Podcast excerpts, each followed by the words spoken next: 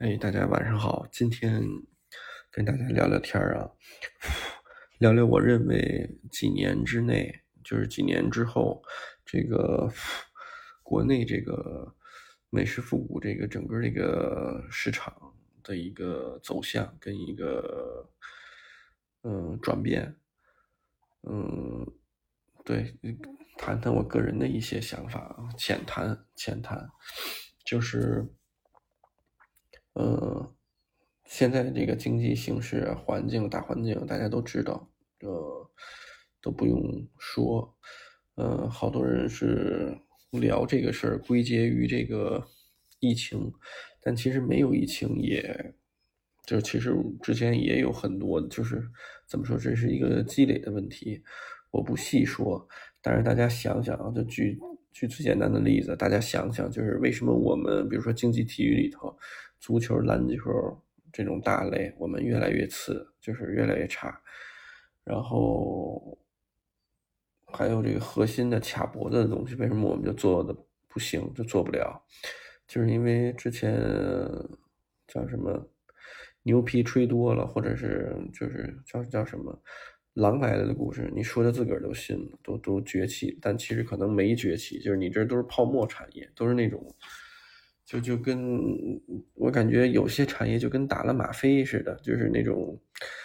你明知道这个产业会毁掉一些东西，但是还是放任它发展，然后导致全民的这个智商啊，这个这个认知啊，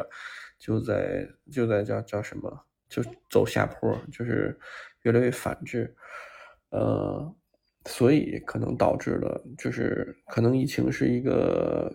疫情是一个一下就怎么说，把这件事一下把这层泡沫给捅破了，呃，让大家看到了一些本质。但是，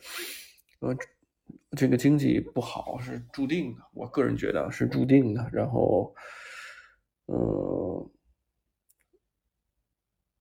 怎么说，就是未来三年、四年、三五年这种感觉吧，可能都不会太好，因为这个。呃，想转变、想转型会会相对来说会比较难，不是不是口号啊这些，不是给你告诉你有信心就有信心了。这个整个这个东西还是需要信心，就是一旦信心建立了，就是很快就能回转过来。但是，一旦丢失了信心，就是这个经济这这个这个这个发展就是跟信心挂钩的，所以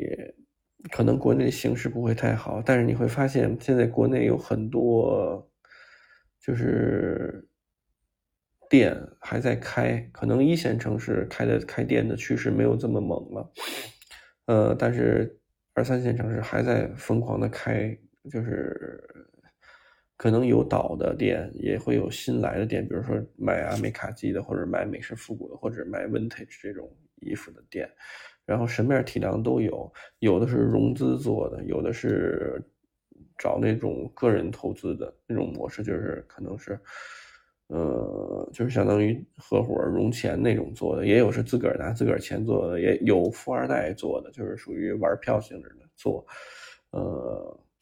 也有希望能靠这个好好做再融钱的，就是什么样的都有，嗯，但是未来这些店其实都不太好做，为什么这么说？因为下一步这这几年当中。你能看到一个势头，就是越来越多的，呃，日本的阿美卡奇品牌也好，或者是，呃，其他国外的这些美式复古的品牌也好，但凡它，呃，稍微在国内就是有一定的客户基数，或者是对自己有信心，或者是它针对中国市场之前做了很多铺垫，就是有很多代理商也好，串货也好，或者是把他货，就是等等。等于说他在中国走得动货的这些品牌，或者是面呃市场铺的很广的品牌，他更多的会考虑，呃也不叫直营，但是叫半直营的模式，会在内地开店，就是或会在这个叫叫什么，或呃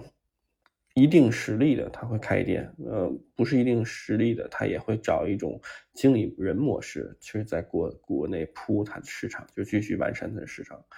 呃。为什么这么说？大家看小红书上有一些牌子，像什么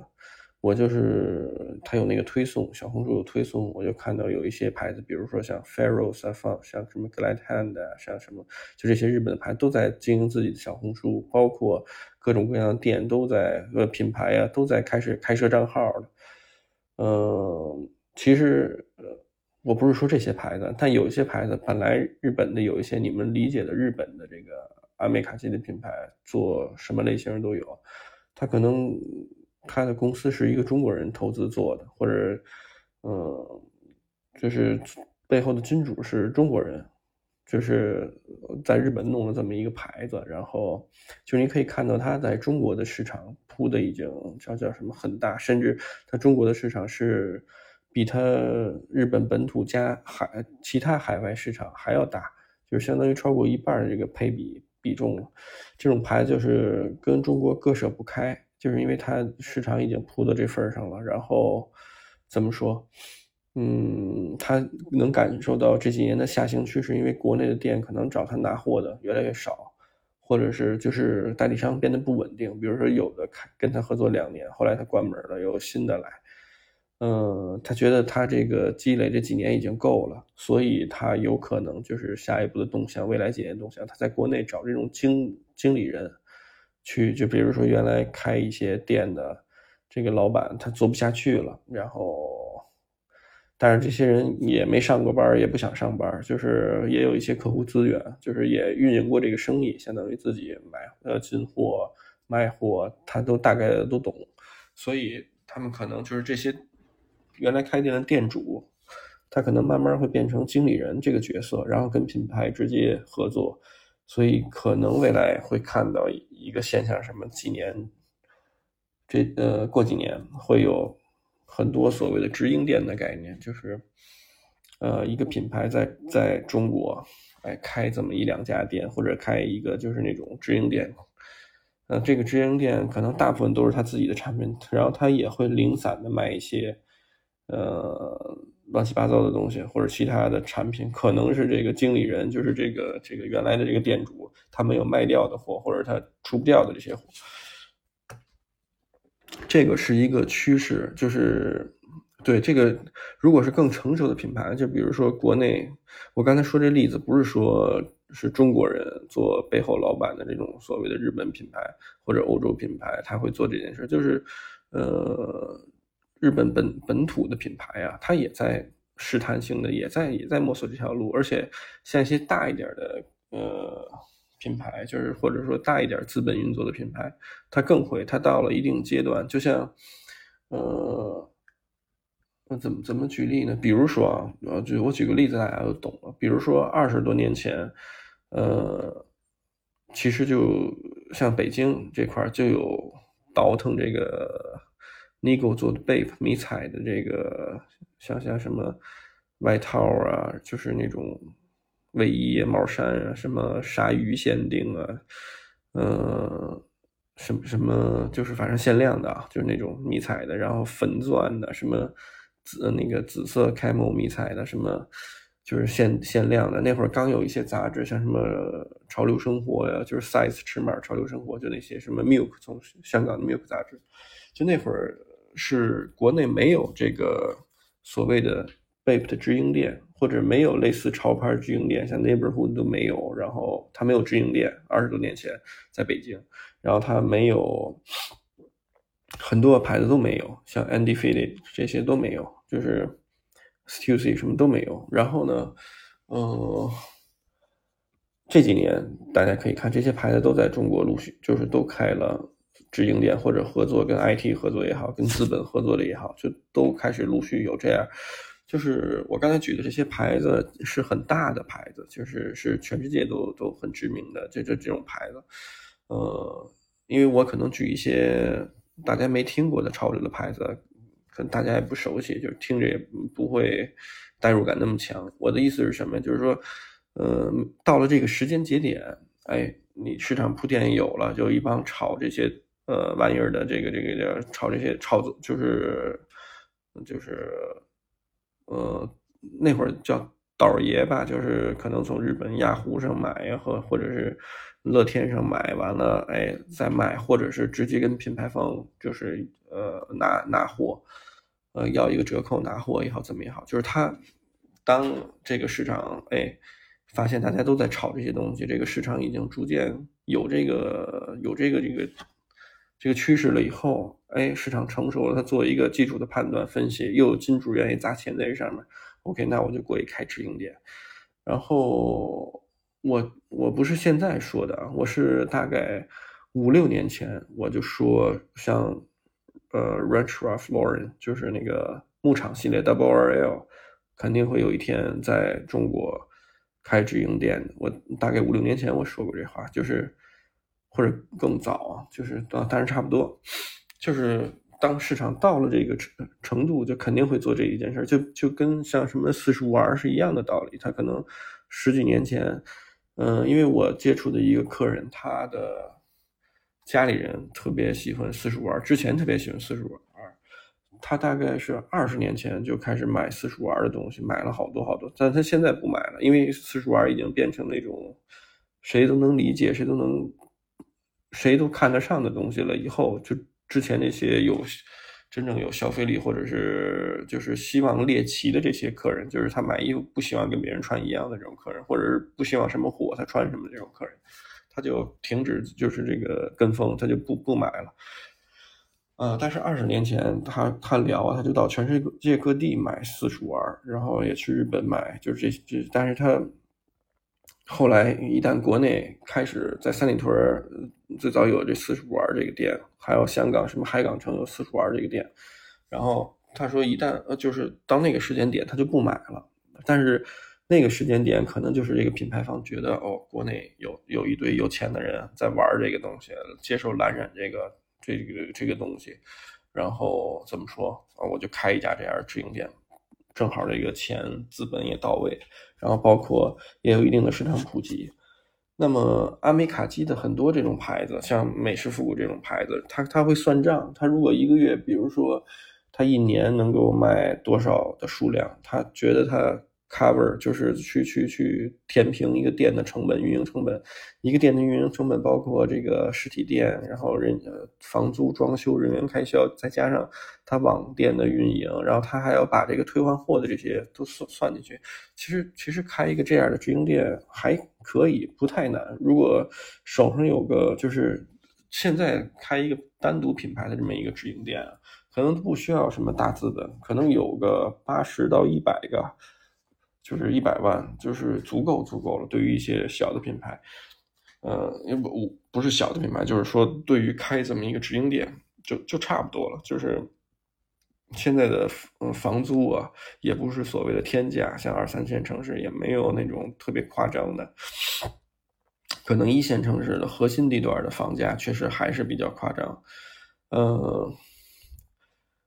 呃，怎么说？未来的。我个人感觉很多很多的这个，你就看现在谁在微博平台，可能在微博平台做这事儿的少，谁在小红书开始，呃，不停的发帖子，什么建立自己的这个这个这个叫什么，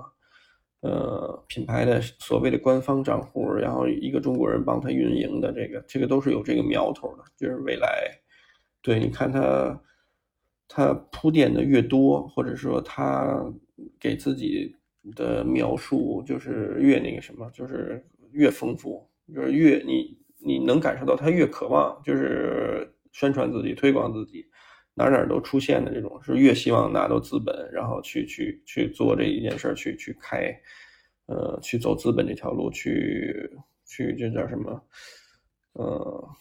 就是到，就是就是就是开店，我觉得他这就是下一步的动向吧。然后，因为他开了一个这么直营的这么一个店也好，或者是有一个落地的这么一个平台也好，有一些刚接触这个文化的，就是就像我刚才说的，有一些富二代呀，他可能哎知道阿美卡基这么一个概念。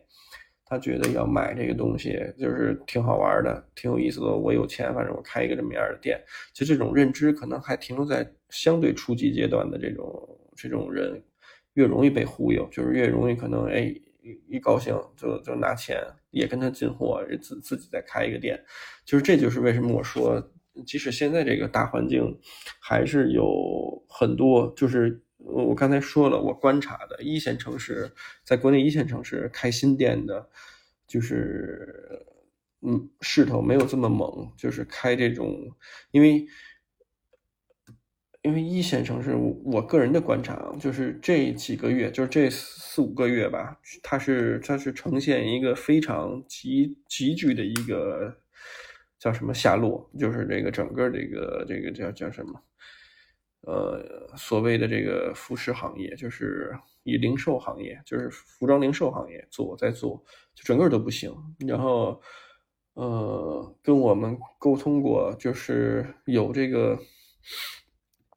那个那个叫什么 Dover Street Market，对，就是那个川久保玲在那弄的那个，也是联合 IT 做的那个空间，后来搬到王府中环，那里面他。有一个有一个那个那个那叫什么负责人，之前跟我们聊的挺好，他也说，就是现在他新货到了，他打四折，就新货呀，就是很原来像什么川久保玲的这个主线，然后还有一个系列叫 Girl 系列吧，还是什么系列？他说有的系列原来都不会打折，或者是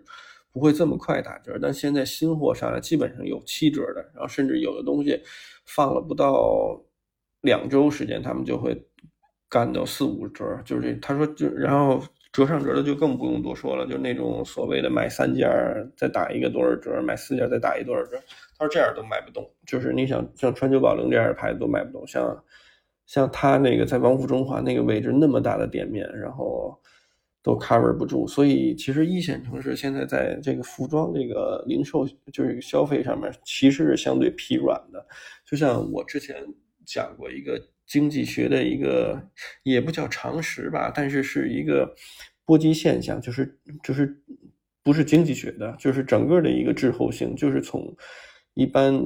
你要反映到，就是你能感知这个这个穷富，或者你能感知这个下不下行，就是这种趋势，一般是先从一线城市有这个很深的感触，然后再是这个这个二三线城市，然后再是四五线城市，然后再是。偏远山区的这这这些人，就是你现在去问偏远山区的人，他对于就是下行的这种压力感受有没有这么明显？可能真的没有在，就是没有这个这个叫什么一线城市感受的这么明显。所以你看，现在二三线城市还有那种猛拿猛开店，然后猛拿货的，就是尤其是一些阿美卡基牌子，我不知道有的牌子其实也挺危险的，它一下在国内可能有个。呃，所谓代理商有个二三二十家代理商，然后可能再算上串货的店，可能算一起有六七十家在卖一样的东西，然后卖的还很贵。但你想一个问题啊，就是说，虽然市场铺的很大，但是就是这个钱呀，就是就是你想卖一个东西，卖一个东西卖的高级，或者这条路能走得通的一个一个一个。叫怎么说？不是一个玄学的事儿，就是这个你卖的东西一定要人让人觉得稀有，或者这个稀缺性，其实决定了它的价值。就比如说，呃，你看玩表也好，或者玩什么东西，就比如说玩玩表的那堆人，他不会说这个表发售一百万块，然后他还能卖到那个价格，然后大家都还追，不是，他肯定就是数量的，他不会。那就就举个例子，就是比如说它水鬼，你每次去你都能买着，到哪个店都能买着。它跟那儿摆五块，它还会有现在的这个市吗？就是它不会有这个市。但现在可能国人就是国内的这个群体受众群体，呃，还不太没有那么的理性，或者是这个认知上面存在一个滞后性的这么一个一个一个一个。叫什么？也是一个感知上面那个一个差别吧。就是我之前聊过，好多人说我有地域歧视，其实我没有地域歧视。就是我之前举个一一一个例子，就是说现在阿美卡基这个词，可能在一些就是在一线城市，很多人听起来这个词，比如说他穿一身这个衣服。如果你上来就跟他说，哎，你穿的这个是 vintage，或者你这风格叫 vintage，或者你这风格叫阿美卡基，如果他穿的不是这个东西，或者他不想让别人误认为是这个东西的话，他会很抵触这个这个，就是你这么描述，他说，哎，你穿的这就是叫卡基吧？其实人家可能不是走这条路，或者是这个可能是他十几年前玩的，他现在不就是他现在穿的刻意要躲开这个东西，所以。之前我说过，举过一例子，在你可能在四五线城市会觉得阿美卡基这个词特别洋气，特别高大上，就是就好像穿这些衣服聊这些衣服都是都是那种的逼格特别高的人在在聊这些东西，但可能在一线城市，真的这个词就有点贬义了，就是。并不是褒义的，说你这一身穿的阿美卡迪穿的怎么怎么样，什么美式复古硬核什么，就就是就是相对来说就是贬义词了。所以，哎，我我不是说要挑起又又挑起什么，就是我就是给大家说这个概念，就是。我看到的就是二三线城市现在还是就是有这个趋势在铺垫在铺货，就是这一点我觉得也也挺危险。就是刚才回到刚才说的话题，如果这个东西特别就是每个人都在试图买这个东西，或者这个东西量特别大，就是谁都能叫叫什么谁都能买到，或者谁都能理解，一眼都看出它好，就是这个事儿长远来看，或者是不用长远来看，几年的时间就会。就会就会不行，这个东西 就会被看透看穿，这就是为什么品牌它其实，在推广运营的层面上面，它是有技巧的。它不是说，呃，我之前跟那个 Rising Sun 的设计师，就是主理人，呃，Mike Hodes，他来过北京，后来他自己做了一牌子叫 Roundabout Goods，他现在也没有什么音讯，就是没做这些东西的原因，是因为他现在跟这个。剧组项目就是跟这个拍摄电影这块儿，因为他就在洛杉矶嘛，就是跟这个洛杉矶比较近。他不是，他不是在洛杉矶的当趟，他就，但是他跟洛杉矶的整个电影行业接触的比较多，所以他做道具这些东西，就是呃呃，也没有跳出这个行业，就他还在做这种影视的道具的服装啊，搞这些东西。他当时就跟我说，他说他做这个之前做 Runabout Goods，然后他出那个背心儿。就是那个 T 恤，他就说一次只能选两三个配色或者三四个配色。他说我不会说一下这个背心儿，明知道它能挣钱，而且明知道它就是我再弄几个别的颜色的背心儿，再再多做几十件也会市场也会消化。但他说那就会被别人一下看腻，所以他就不做那么多，他一次可能就出两三个颜色。呃，他就讲过，就是说。因为他帮助过一些品牌就是成长，然后他也看到过自己的就是当时创立的品牌 Racing Sun，呃走向毁灭，所以他就是怎么说，呃有得有失，然后就是 up and down，就是经历过起伏，所以他他有一些心得，包括我们也有一些心得。有时候你特别用力的推一个牌子，或者是呃。比如说啊，就是我们店，就是如果是我在店里头跟客人交流沟通，嗯，我肯定不会说我这东西适合你，你就买吧。就是因为我觉得这个叫什么，呃，物极必反。就是如果你很，呃，推这个东西，或者是很强势的，就是说，哎，你买不买，买吧，那客人会觉得我操，你这，你肯定就是忽悠我，或者肯定就那就不买了。所以就是凡事都有一个度。要不就物极必反嘛，所以，所以我觉得啊，就是你眼下看这些特别捧的特别猛的东西，它它的就是后续力量不会特别强，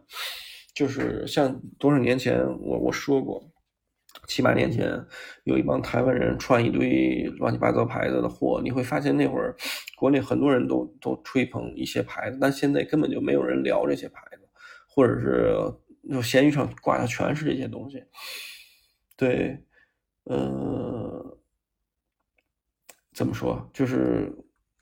可能说的跟刚才就是主题主旨那个那个又又不太一样了。我再拉回来，就是说，就是说未来啊，一些牌子，因为有一些牌子它已经铺的受众群体很多了，比如说像 Momotaro Jeans，然后像什么呃 Japan Blue 这种大的商社，它完全可以，就是我觉得它下一步很快就会在国内开这个。所谓的直营店，然后找一个合适的经理人去做，然后对各式各式各样，就像原来，大家再举一个例子，就是原来没有天猫，对吧？只有淘宝，全是叫什么？全是这个呃个人店，全全是你自己用自己名注注册，那叫叫叫什么店？那个叫反正就是个人的店。但后来淘宝又弄了一个叫什么？呃。商家的什么一个店，然后最后转转型又有天猫这个概念，就是天猫不就是直营店，就是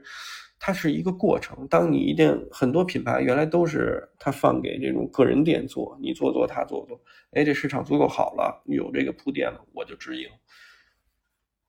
所以未来的趋势可能对几年之内吧，会有一些受众很广的日本的品牌。会来直营，会来呃，这个直营是打引号的，会来在国内，只要有金主，他就会做这件事，他做这个尝试，呃，对未来这个是一个趋势。然后我再聊聊这个，这个这个叫什么？呃，之前我发过一个微博，就是说可能做的特别常规的东西，或者是就是那种高级无印良品风格的东西。呃，会慢慢失去这种高端市场，就是从高端市场就移除，它可能会怎么说？嗯，会没落的一个原因就是在于，就是大家可以对标日本市场，可能中国现在的这个市场状态跟这个客户的这个这个积淀，就是呃理解比较像日本十年前、十五年前的这种十年前的感觉吧。说十五年可能有点过了，可能我们现在的这个就国内普遍的这个。就是这个这个这个理解层面的东西，可能呃落后于这个日本差不多十年。就是嗯，怎么说？我我再举举举例子吧，就是大家就能理解了。就是现在在日本那些特常规的品牌，比如说像也也不能叫，比如说 MHL 这个牌子，大家都知道 Margarita Howell 这个牌子，呃，它在七八年前。特别火，在日本特别火，但是现在你就看国内一堆人还在捧它，就是还在追这个潮。相当于现在国内可能 MHL 的受众基础是比较大的，就相对于来说，七八年前在国内穿 MHL 的人群，或者穿它主线的人群不会特别多。嗯，七八年前应该是在日本 MHL。嗯，市场铺的最开的，它什么各个什么伊势丹百货也有它的店，或者它也有自己直营店。呃，但它现在逐渐在走下坡，像在日本，它其实在逐渐在逐渐走下坡，或者是它已经掀不起太多的这种波澜。而且怎么说，MHL 我相对来说还比较喜欢这牌子，是因为它还是有创新的东西在，但它大基调就定在那儿，所以它怎么说，它给人特惊艳的这个感觉，可能就存在了。五到五到十年吧，可能在日本十五年前有这个代官山有它第一家直营店，到到前五年的时间是它最可能二零一九年、二零一八年、一九年是它最辉煌的这个黄金期，但后来它就相当于就就就就没有什么，就反正日本的很多朋友再再没聊过这个牌子，然后你发现就是日本特别会穿的这些呃衣服的人。也没有在推这个东西，就在 ins 上，它已经成不了太大的，就是信不不会像原来似的，一发一个帖子两三千的点赞，就它已经过过了那个时代了。但是你看国内可能刚开始追这个东西，但是未来国内因为怎么说，国内还是会效仿这个东西，因为他们的理解更深，是因为他们接触的早，就相当于玩这东西。就像我之前举例，比如说你十年前就开始穿。那个元年发生的一些乔丹系列，你就现在你就不会为现在还复刻的这些乔丹鞋，你你会觉得为之疯狂，还还去追，还去那什么，都是你就像你原来可能，呃，天天吃吃好的东西，就是吃什么什么什么，就那些，比如说你吃的都是特别好的饭馆的东西，像是是是是，什么北京的各种楼啊，或者是。各种斋呀什么的，你现在再有网红去探探店，他探什么什么什么这个楼那个楼的餐馆，你就会觉得无聊，因为那都是你玩剩下的东西，对吧？这个这个道理大家都懂。呃，现在日本就是或者说是在国际市场上，就是国际的这个这个舞台上面走得开的这些，就是就是我们就聊美式复古这种大基调大感觉的牌子，呃，他们更多的是走这种。独一无二路数的，或者是出的产品是有怎么说是限量的，也不叫限量，就是就是他们走独树一帜风格的，就是区分度很高的这种品牌，反而能存活，就是或者是反而能稳定，就是它不断的制造噱头的这种牌子是能走下去了。它有可能，呃，怎么说这个东西不那么讲究，就是因为像大品牌，它它有就之前的大品牌或者之前的就是商业化模式已经捧得很高的牌子，就是很成熟的牌子，它可能。呃，一季一个 SKU，它可以下到一千五百件到两千件，就是这种类似类似我们说 Beams 这样的牌，就是这种商社运作的这些牌子。呃，就像 Beams Plus 它自己运作的牌子，它其实是造不成太多波澜。在我的理解啊，就是它它没法引领什么东西，它可能 Beams Beams 上社这种体量的。巨巨型的上社，他还会去抓一些特别小众的东西，去去制造话题、制造点，去向外界再辐射，就是包括他也能冲一部分零售、一部分的流水，然后同时再推他自己旗下运营的这些牌子，就是自营的这些牌子。但是你会发现他自己做的东西，就是 Beams Plus，你在外网上看，就是不是外网上看，你就在这个他的代理商页面看，永远都在打折，而且上来都是五折。就比如说没过季的，比如说是二三春夏 SS 的东西，然后他可能四月份，呃，他可能四月份或五月份他才出齐，他拿到海外的代理商上架上齐了，可能六月初才上，但他八月底，像上上上个月底。包括这个月，他都在清这个货，而且你发现他五折五折都清不掉这些货，就是这些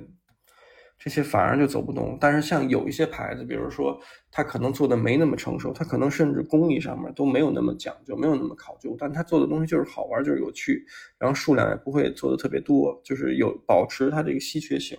当然，它这个稀缺性可能是有，就是也是出于自身的原因，它可能。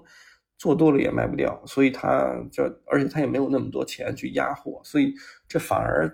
造就了哎有一些新的这种品牌不停的在做，或者是有一些老的品牌在不断的在在转型，在在转型，然后还能搏出一点噱头，就还能再坚持，就这种品牌可能还能存活，嗯。对，但是像真正的像这种特别高，就是叫什么特别讲究的无印良品的这种风格，或者特别讲究的优衣库这种大通货的这种风格，衣服没什么亮点的，真的是很难。就是你发现它的货出来，就是外部的市场，就是整个这个海外的市场已经不再认可了。就整个欧洲的市场，因为我，呃，是十月。上中旬去法国，然后西班牙、葡萄牙，就是西欧的这几个国家，然后去碰一碰，看看有没有这个，就是反正去那儿也也算考察吧，但也也也是就是叫什么感受一下。然后我之前也做了一些功课，然后包括跟那边的一些品牌也对接，包呃我自己查了很多，大概我列了一个单子，在整呃包括还有包括像芬兰的呃不是什么芬兰，包括丹麦不是丹麦。包括这个这个这个荷兰，就是这一串儿，再往下什么德国什么，我发我找了大概五十个这种所谓的这种跟安美式复古沾边的这种的呃代理店、买手店，我找了五十家，然后我整个把他们品牌做了一个划分，就是把他们就是都经营什么样的牌子，然后他们的经营模式是什么样，就像我刚才说的一些特别成熟的品牌。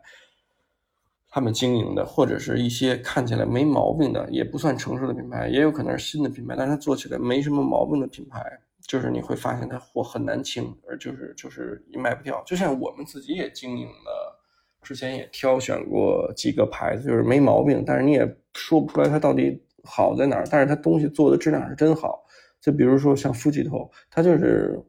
嗯，怎么说，就是卖的其实很难很差，就是。后来我也理解了，就是这个东西不痛不痒，给人的感觉不痛不痒。你只是工艺好，只是质量好，那真就是，啊，有人会为你买单，但可能为这种东西买单的人是是叫什么？十年前或者五年前他会为这东西买单，他现在或者是过去了一两年，他也不会为这东西买买单，未来他更不会为这些东西买单。对，所以这个是我的一个感触，一个挺深的感触。就像就像穿衣服这件事儿，我之前聊。就真正会穿衣服这些人，你发现到最后，就是这波客人也是，他们都有自己特别怎么说，自己特别执拗的这种想法，或者是特别个性化的想法。他有的人买一个衣服，比如说他也会，就越会穿衣服的人，他越不会盯着一两个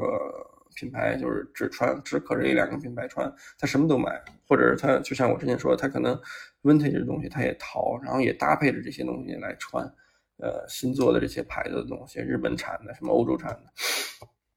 他或多或少就是会玩的人，他或多或少或少都会加入这个，一个是加入自己的想法跟元素在这个衣服里面。比如说，有的他买了一件纯色的毛衣，他就会在上面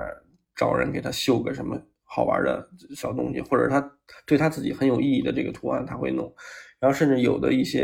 人买一些日本的，比如说扎人品牌的，就是那种 T 恤，然后他自己还会自己做一个特别小的一个丝网印也好，或者是胶枪印也好，就是他他还会就是改改造一下这东西，这样这个东西就变成他独一无二的，就是别人没有的。就这种玩家路数，我发现越来越多，而且。我发现，因为我接触客人，直接接触客人，我发现会穿衣服、会玩衣服的这些人，就是他越会玩，他越越搞这些东西，就是越把自己导致的让人看不出来，他这东西就能看出他是有心意的，然后是是与众不同的，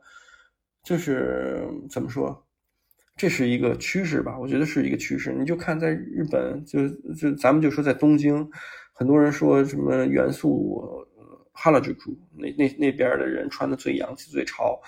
嗯，你你你会看啊，就是他也是牛鬼蛇神就，就就有点相当于类似于咱们这儿的西单，呃，或者是我觉得他还不像，比如说他如果按照北京这块来说的话，他现在西单什么都不是了啊，但是有可能像是十几年前的西单，就那种感觉，就是嗯，就是就是什么人都有，然后但是他绝不是像像史布呀涩谷，可能像。对标北京来说，更像是三里屯或者是六本木、六本木。然后，但是怎么说，这这个这个这个叫什么？哈拉吉库元素，它更像是那种早期的西单的那种感觉。就是，但是你会发现那边那边就是有的人在那街拍也好，或者怎么也好，也也有穿的特别那什么样的人，就是也有穿的特别有劲儿的那种。当然，你也能看到那种穿的挺呆板的，就是。刻板印象就是一看就是照着杂志穿，或者一看就是什么卡其怪那种那种。但是如果你就比如说你在东京，你在现在去看哪儿的人在哪儿玩的人，会会会最最会穿衣服。呃，之前可能五五年前到十年前，就是五六年前吧，我们说可能呃代开亚马就是代官山那边的人，哎，就是在那边。嗯嗯，你会看到穿衣服很好看，很有新意的。当然，日本就是当然在在不光是在东京，在日本各个地方都有穿衣服很好的人。但我说的是这个这个这个叫什么？更聚焦一点，就是更聚焦到某一个地区。但是现在这几年这三四年吧，就是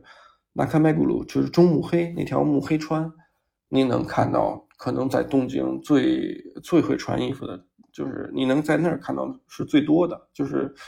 怎么说这个？就是就是木木黑川，呃，我是二零年初去了一趟，我大概今年年底还会去，就还会感受一下。呃，之前我是因为有这个合作的品牌在那边，然后现在合作品牌在那边有好多，呃，但是我这次就是我每次去木黑川，我都会待在一个。在木黑川上面，现在坐西西边尽头的一个咖啡馆，也有简餐的这么一咖啡馆，我就坐在那个，呃，他那个大落地窗户那块儿，我就跟我爱人坐那儿喝咖啡啊，吃个简餐，在那儿观察行走的这个路人，我们就发现那边的人真的是，就是你能看到会穿衣服，会给你灵感的，就是他们。穿起来很简单，但是很有怎么说自己的一套理念，就是你真的猜不透他穿的是什么，但他穿的就是每个人个体都是很鲜活的。我觉得这件事儿可能啊，未来会就是也不是可能，就是肯定在中国也是这样，因为大家就是已经尝试过了那些东西，比如说你还能怎么怎么着呢？这阿美卡基文化你还能怎么玩出花呢？或者是你还能怎么美式复古？你还能？再再怎怎么样呢？就是你，如果你所有东西你都有了的话，就是我这个都有了是打引号。就比如说，你真的你什么都配齐了。之前有人拉了一个单子，比如说你你你你什么样的牛仔裤原牛你都有了，你什么样的牛仔夹克，呃，利出的什么呃，Wrangler 出的什么 Levi's 出的，一代、二代、三代你什么都有了。然后什么海军的皮衣，你你有这个 G 衣你都有了，羊毛领的 G 衣。然后，什么什么，就是这些 B 三 B 六，你什么都有，所有东西你都有了啊。之后，那你还能玩什么呀？就是你你这些东西翻来覆去混着搭，难道这就是出路？就这这个就会让你觉得很很梦幻、很美好吗？或者就嗯不是这样的，就是你还是会往这个个体化、鲜活化去走。就肯定，我觉得啊，就是终极的穿衣服或者玩衣服，这个就跟玩什么都是一样，就就是最后就是玩独一无二，就是玩自己的这个这个这个这个配搭灵感，就是自己的组合，就相当于是相当于是你脑子里面，呃，你的思想的沉淀，然后显显现在你这个衣服衣服上面。我觉得这是这是未来的一个趋势，可能在国内。未来几年，呃，会穿衣服的人群会相对来说会，也不叫越来越多吧，但会这些人群会变得一部分会变得越来越鲜活，对，这个是这个是肯定的，这个是肯定的。然后有些东西，比如说在谁家都有的，像这种现在炒的特别火的那些品牌的某一些货也好。或者这这种品牌也好，以后相对来说在国内就会变得比较难做的一点就是什么呀？就是就是变成了一个比价，就是呃无下限的比价。就比如说你卖五百，我卖四百九十九，他卖四百九十八，最后比来比去导致消费的一个停滞，然后货量也是超过市场预期。比如说这个嗯某个城市，它可能就能消化两百件这个衣服，但最后。因为各种各样的驱驱驱动力，就是各种各样的，就是叫叫什么？呃，希望自己能捞上一笔，能赚上一笔。我囤货杂货，省一点物流的钱也好，怎么也好，最后导致这个城市可能有五百个，这五百件这个衣服，但其实这个市场只有两百件，所以，呃，哎，这个价格就会越来越走低。就这个东西一旦这个价格体系未来绷不住了，就是这个这个。这种品牌也会一落千丈，这就是为什么我说，可能在国内，在现在这个时间节点再去疯狂铺货的店，就是靠这种拿齐，就什么都拿齐，什么都备一堆库存的这种店，就也没有一个自己的，嗯，叫什么美学判断，或者没有一个自己的一个订货逻辑的这种店，呃，慢慢都会走下坡路，甚至可能就会。就会关店，就是这个生意就做不下去，因为最重要的可能，呃，资金链这些这些经济学的这这种逻辑性的东西还往后说，就是最重要的是一个店，我觉得或者是一一个一个，就说一个小店吧，或者是一个运营这么这么一个一个一个一个小的空间。它还是要有你自己个性的东西的展现，就是它要有你的一个气息，就是要特立独行一点，也要也要与众不同一点。如果你的店就是你的店的配货也相当于一个小 Union Made 的话，那你看 Union Made 都倒闭了，就是更何况你的店呢，对吧？所以怎么说？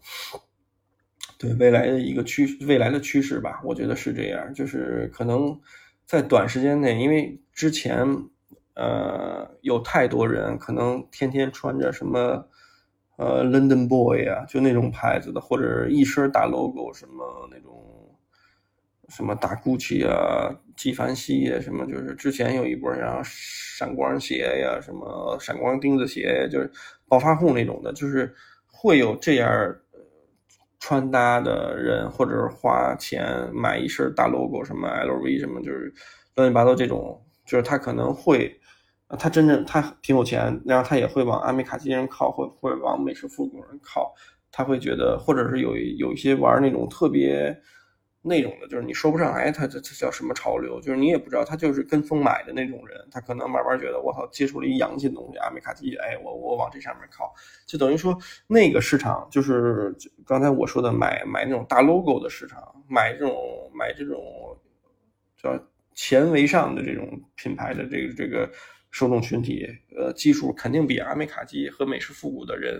群要要多，要要多得多，所以它也会有一个导流，也会有一个书写的过程，就是从这部分人群里，哎，呃，矬子拔大个拔出一波人来，进到这个阿美卡基的这个这个这个叫什么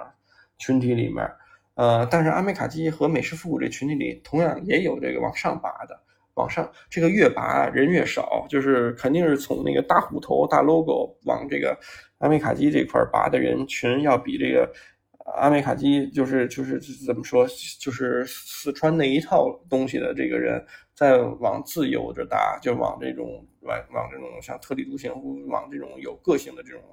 呃自我风格，呃演绎成自我风格这这个这个人群要多得多。所以这就是我为什么说这个短时间内可能这个生意阿美卡基或者美式复古这个市场整个它不会崩，它它还会怎么说？它还会这个叫什么？呃，虚假扩张就是这个，我觉得就像这个房子阴跌是一样的。可能现在像现在北京的这房子啊，就房就是又聊到房子这个话题了。就我我也是举个简单的例子，因为我说的这些东西，可能有人，如如果你真的是还处在一个特别萌芽的一个阶段，你刚觉得我 Elden 就是 YYDS，这个又是 YYDS，那个又是 YYDS，你可能刚处于这个阶段，你根本听不懂我在说什么，就是。我说的这些，你可能都觉得嗤之以鼻啊，你可能都觉得我操，这人就是瞎瞎论胡扯淡。但是你真的是十，你十年前就玩这些东西的人，就是你十年前可能就玩朱林，就玩 Elden，然后你现在在听我，就是这部分人群，你听我聊的这些东西，你肯定会有一个新叫叫什么感应，你肯定会有会有一个叫叫共鸣吧，产生一个共鸣。但是你可能特初级，就是真的是那个阶段，或者是你真是一个。就是有的是那种钱，但是你的视野没有那么开阔，可能你就听不太懂啊。所以我举一些例子，就是试图让你能理解。就是，嗯，怎么说？现在有各种政策调配什么的，北京的房价没有那个什么，没有没有，嗯，可能还挺坚挺的。我我不知道啊，可能，但是你看，可能大兴南六环再过去，就是南六南六环再往外再往南，可能他那房价就就已经开始，就是已经这半年已经跌了。跌了大概百分之几，我就具体不知道百分之几啊，就已经跌了。然后他说守住这个城区，就比如说像如果你在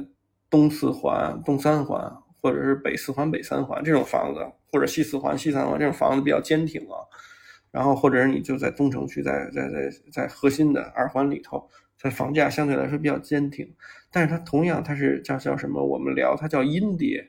就是阴跌是什么概念？就是它。可能有价无市，就是你可能在中介公司上挂的价格没有变，甚至就是甚至可能稍微上浮个五万什么，但是根本就没有人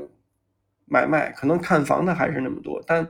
但没有买卖速度，没有成交速度。就比如说原来你挂一房子，如果价格合理，嗯，你往下走个二十万，那三十天之内你就能成交，三十天之内你就能有。四十到五十个带看房，这里面就有可能有几个人会跟你谈，就是两三个跟你啊靠谱的跟你面谈，然后中介前头面谈，哎，这房源成交，可能最后成交价格是你标价少个二三十万，就是如果是一个五百万的房子，我六百万的房子少个二三十万，哎，你就拿下了。但现在是一个什么样的一个一个一个呃，就是阶段，就是一个阴跌的这么一个阶阶段，就是。你可能还标这个六百万的价格，然后带看可能也不少，但是你就是没法三十天、四十天你就卖掉这房子，你可能要等个三个月、四个月，就现在就是这么一个逻辑。这个就反反推，就是我刚才说的这个，就是呃不写书写的这个概念，就是从就是从一个相对来说认知不需要任何认知，就是只需要认 logo 的这么一个阶段，到一个。哦，你了解一个美式复古这个文化，原来是复古文化是怎么回事？哎，知道了 vintage 这个这个词，然后再从哎，你你玩够了，就是这里面不管是阿美卡基也好，美式复古也好，你已经玩够了这些东西，你已经腻了、厌倦了，你不想跟人穿的一样啊，你要穿成不一样，就是你要往上思境界上往上拔，你要做到就是我钱花了得值，我得买。别人买不到的东西，或者我得我得穿跟别人不一样的东西，我得彰显我自己的性格，彰显我自己个性，它就是一个层层递进这么一个关系。有这个，嗯，对这个这个例子可能相对来说不恰当，但是我觉得啊，就跟我能有这种呼应感应的人是能理解我这个表达这观点是什么样的。呃，所以我我想表达是什么，就是。就是未来几年还冲特别阿美卡基或者美式复古这种这种就是这种概念的这这种这客户群体，可能就就像是呃现在买 Nike 鞋一样的那部分群体，其实它就是一个消费降级。就是未来追这些的人，可能就是未来炒这些、追这些、吹这些的人，就可能就是认大 logo 的那帮人，就是现在认大 logo 的这帮人。所以，他其实，呃，一旦你到了一个，就是一旦你比如说从从那个阶段，从这个认大 logo 到了美式复古，到了 vintage 这个阶段，你你就。就看不上底下这个，就是说只认大 logo 这个，或者是觉得自己当初只认大 logo 是一个比较愚蠢的，也不叫愚蠢吧，是比较，呃，比较比较没动脑子的这么干的这么一件事儿，或者是盲目的追一些东西，你会你会多少你会觉得有点不值得，会后悔。然后就像就像，对，就是很简单，就是这么一个道理。呃，我为什么强调之前也强调过这个这个概念？嗯，我想跟大家表述的是什么呀？就是很多很初级的，就是你刚接触这个东西，就是美式复古阿美卡基，你会你会怎么说？你你看现在小红书上那些人聊这些所谓的 Y Y Y D S 的那些东西。他聊什么？哎呀，这个用料厚啊，或者这个这个车缝好，或者是这个怎么怎么样？其实你有没有发现，他们有一共同的一个缺失，就是或者是他们有一个共同的认知偏差，就是他已经把焦点、把自己的视角缩小到一个很小的地方上面，就是就是怎么说，会缩到一个特别细抠一些细很细碎、繁碎的一些小东西，就是就是像。我这么举例子，它就是像一个大西瓜，以后它它就会挑这个籽儿，就是处在一个这么阶段，所以这样特别容易蒙蔽双眼，这样特别容易造成一个什么东西，就是你会你会只会考虑这个东西好不好，值不值，就是它它是不是，呃，就是有没有噱头，它是不是它是不是你认知范围内的好东西。就它是不是那个一穿上身就能显价值，或者是就是与众不同的东西？但是往往这样他会忽略了这个东西到底是不是自己，呃是是不是适合自己？所以你就看国内的乱象就是什么呀？现在的这个乱象就是一堆在聊这个阿美卡基的这个这个 YYDS 满喊喊顶配的这些人群啊，他其实他穿起来衣服都很奇怪，或者说他他当然他自己不认为他穿的很奇怪。呃，他认为可能很美、很美好，或者很很很牛逼、很洋气，就是他可能会有各种各样的认知。但是你但凡就像我说的过程嘛，你但凡站在一个更高的一个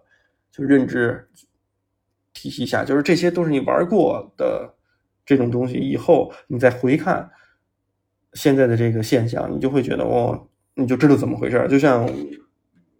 怎么说？就像我刚才举的例子，所以它是一个过程，就是。但是这部分人当中肯定会有成长的，就肯定会有往上拔的，肯定会会有会有叫什么认知提升的，就是哎，未来我们看吧，我们看这个，一个是看国内的这个直营店的这个这个这个现象会不会有，就是阿美卡基的品牌，就我们就说阿美卡基的品牌吧，就未来会不会有一些在中国开直营店，然后看这个消费，就是。看看这些品牌的价格还会不会像现在这么坚挺，然后还会不会怎么说，是所谓的一库难求或者一靴难求这种现象会不会变少？然后看看国内会不会有更多的人会穿的特别有个性，就是会有自己独到的东西，这样这样就是风景线就会就会就会就会。更美、更发散一点，而不是每个人都穿一样的东西。就这样，我觉得每个人都穿一样的东西，然后一个聚会里大家都穿一样东西，这是一件挺奇怪而且挺可怕的这么一件事儿。嗯，我不说它 low 或者不 low，但是这件事本身就是一个挺拧巴、挺奇怪的一件事。就是所谓的同好交流会也好，或者怎么也好，你多多少少会觉得，呃，怎么说，有点、有点、有点拧巴，就是大家都是复制粘贴的那种感觉。而关键是复制粘贴的这种感觉，是你花了很多很多钱，或者你真的花了很多钱，再花了很多精力，就是时间，你摸索，你总结，你，你就是为了跟你别人穿的一样，就是或者你就是为了。怎么怎么样，就是然后凑在一起去聊一些特别片面、特别细小、特别细碎的问题，比如说，哎，你这个咱们俩聊聊这个元年的细节，到底哪哪哪不一样啊？你的袖口螺纹跟我的螺纹有什么不一样 b u s r i x o n 的跟 Real McCoy 的什么做的马海毛到底哪有差别？就是最后聊的话题也变成这种特零碎、特细小的问题，聚焦的点都是这种的。然后你穿的也会，就是就是那种刻板印象吧，就它并不是一个好事儿。啊，今天说了这么多，我觉得会有人可能听我节目里面百分之八十的呃群体，可能一听这些东西会觉得云里雾里的。当然，肯定有百分之二十的人群会觉得，哎，有有，就是我知道你在说什么，嗯嗯，所以就这么说，也谢谢大家能能聆听吧。就咱们又又瞎聊了一晚上天儿，愿各位事事顺心。OK，今天就聊到这儿。